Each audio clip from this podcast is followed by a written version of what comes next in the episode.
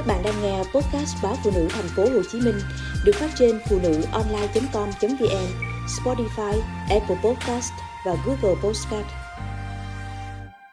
Thời tiết trở lạnh, nhiều trẻ nhập viện vì viêm màng não. Cứ vào mùa giáp Tết, thời tiết trở lạnh là số ca bệnh viêm màng não lại gia tăng. Yếu tố nguy cơ của bệnh thường xuất hiện ở trẻ viêm tai giữa, viêm hô hấp tái đi tái lại, viêm mũi họng, viêm xoang. Trẻ có nên suy giảm miễn dịch nên phụ huynh rất dễ nhầm lẫn. Nếu các bé này được điều trị viêm nhiễm không tốt, tình trạng nhiễm khuẩn sẽ vào máu, từ đó gây viêm màng não. Anh Nguyễn Văn Đạt, ngụ Sóc Trăng cho biết, cách đây 10 ngày, con trai 6 tuổi của anh bị sốt. Bà nội tưởng bé sốt do cảm cúm thông thường nên tự cho uống thuốc 3 ngày. Ban đầu bé có giảm sốt, nhưng sau đó sốt lại cao hơn và co giật. Đưa đến bệnh viện ở thành phố Cần Thơ thì được chẩn đoán viêm màng não và chuyển bé lên bệnh viện Nhi đồng 1 thành phố Hồ Chí Minh. Một trường hợp nữa là bé trai 7 tuổi ở Vũng Tàu, điều trị ở Bệnh viện Nhi đồng 1 đã 2 tuần vì bệnh viêm màng não. Lần xét nghiệm gần nhất của bé vẫn chưa thấy bệnh thuyên giảm. Theo cha của bé thì bé bị đau đầu dữ dội mấy ngày liên tục nên cha mẹ đưa đi phòng khám tư và được cho thuốc giảm đau, hạ sốt. Nhưng uống thuốc vài ngày thì bé đau đầu nhiều hơn. Khi bé được chuyển lên bệnh viện Nhi đồng 1 thì các bác sĩ nghi ngờ bệnh nhi bị viêm màng não. Các bác sĩ cho xét nghiệm dịch não tủy thì đúng như dự đoán. Do bé nhập viện trễ nên bệnh của bé diễn tiến khá nghiêm trọng. Bác sĩ chuyên khoa 2 Dư Tuấn Quy, trưởng khoa nhiễm thần kinh bệnh viện Nhi đồng 1 cho biết, một trường hợp nữa cũng bị viêm màng não gây biến chứng nghiêm trọng do nhập viện trễ.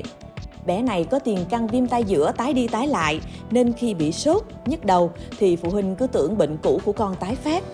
Mãi đến khi bé ói, sốt cao, co giật thì phụ huynh mới đưa đến bệnh viện Nhi đồng 1 để cấp cứu. Bệnh nhi được chỉ định xét nghiệm dịch não tủy và chụp CT não. Kết quả, bác sĩ phát hiện bệnh nhi bị viêm màng não biến chứng gây tụ mũ dưới màng cứng. Bên cạnh điều trị nội khoa, bệnh nhi đã được phẫu thuật để bóc tách mũ dưới màng cứng não. Một khi để viêm màng não biến chứng tới mức độ này thì quá trình điều trị vô cùng phức tạp. Trẻ phải đối diện với nhiều nguy cơ và thời gian nằm viện kéo dài.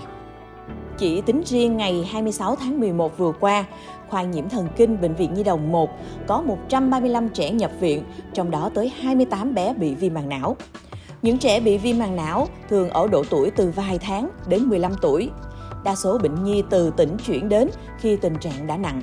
Ở Việt Nam, dù có chương trình tiêm chủng mở rộng, nhưng viêm màng não do phế cầu vẫn đang rất nóng và còn gây ra tình trạng kháng thuốc. Qua đó, bác sĩ Tuấn Quy khuyến cáo phụ huynh cần để ý các biểu hiện bất thường ở trẻ nhỏ như bị ói, ọc, bỏ sữa, sốt cao, tiêu chảy kèm phân bất thường.